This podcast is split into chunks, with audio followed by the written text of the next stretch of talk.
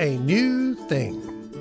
Hello, Malcolm here, and welcome to your daily devotional podcast anchored in Isaiah 43 and verse 19, which says, See, I am doing a new thing. Now it springs up. Do you not perceive it? I am making a way in the wilderness and streams in the wasteland. We're currently looking at God doing a new thing in the life of the Apostle Peter, and today we explore Peter's breakfast.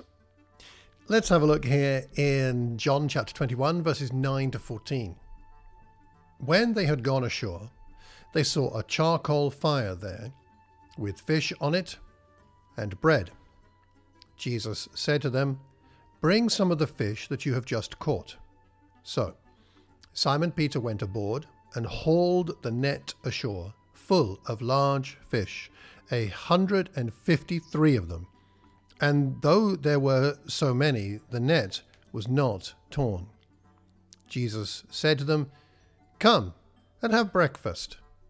Now, none of the disciples dared to ask him, Who are you? because they knew it was the Lord.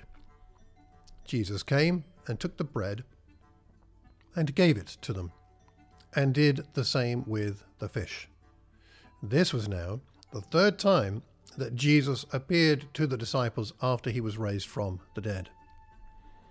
So, what do you think about Peter's breakfast here? I don't know what you had for breakfast this morning or what you're going to have, but what about his breakfast? What an, what an extraordinary encounter. So, once again, we see Peter encountering Jesus by a lake, remember Luke chapter 5? And once again, like there, the night's fishing is fruitless. And once again, like that time, Jesus gives fishing instructions, though he's not technically equipped to do so, being a preacher carpenter rather than a fisherman. And once again, like in Luke chapter 5, in response to the miracle which we is before the passage we just read, Peter humbles himself. He gathers a cloak around him because he's naked, jumps in the water, swims to the shore. That's not the sort of thing a dignified person would do. So there are a lot of parallels here between Luke 5 and the section here. As someone wrote in a commentary I read, the last time Peter stood over a charcoal fire, he denied Jesus. That's John 18. Now Jesus makes him stand over another charcoal fire, and with it, review old memories and remove them. And we'll talk more about that in the next couple of podcasts. How do you suppose Peter was feeling when he saw Jesus cooking breakfast, a fishy breakfast? What about when he handed them handed him the bread and the fish. At the very least, we can be sure that he received a message from Jesus in all this. And that message, I would suggest, is something like I want fellowship with you. No matter what you've done in denying me, I want you here, around my table, as close to me as a man can get. Do you ever feel that there are times when your behavior, whether currently or in the past, merits Jesus withdrawing from you? I might suggest you might like to meditate on this story, read it through and think about it and pray through it and be reassured otherwise.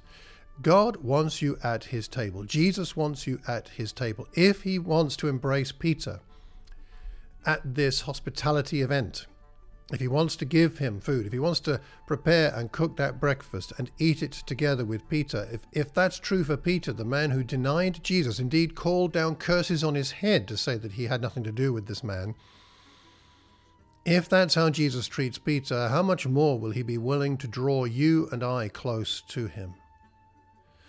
It's important that we take time to thank God for wanting us at his table. It's important to thank him, to be grateful, to and to embrace it.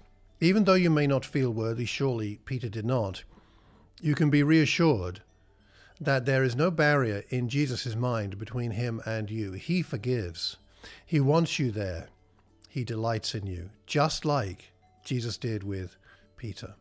Take some time to thank God for calling you to eat at his table. I hope you find your heart, your life, your congregation, and your entire world inspired by God doing a new thing. So until tomorrow, take care and God bless.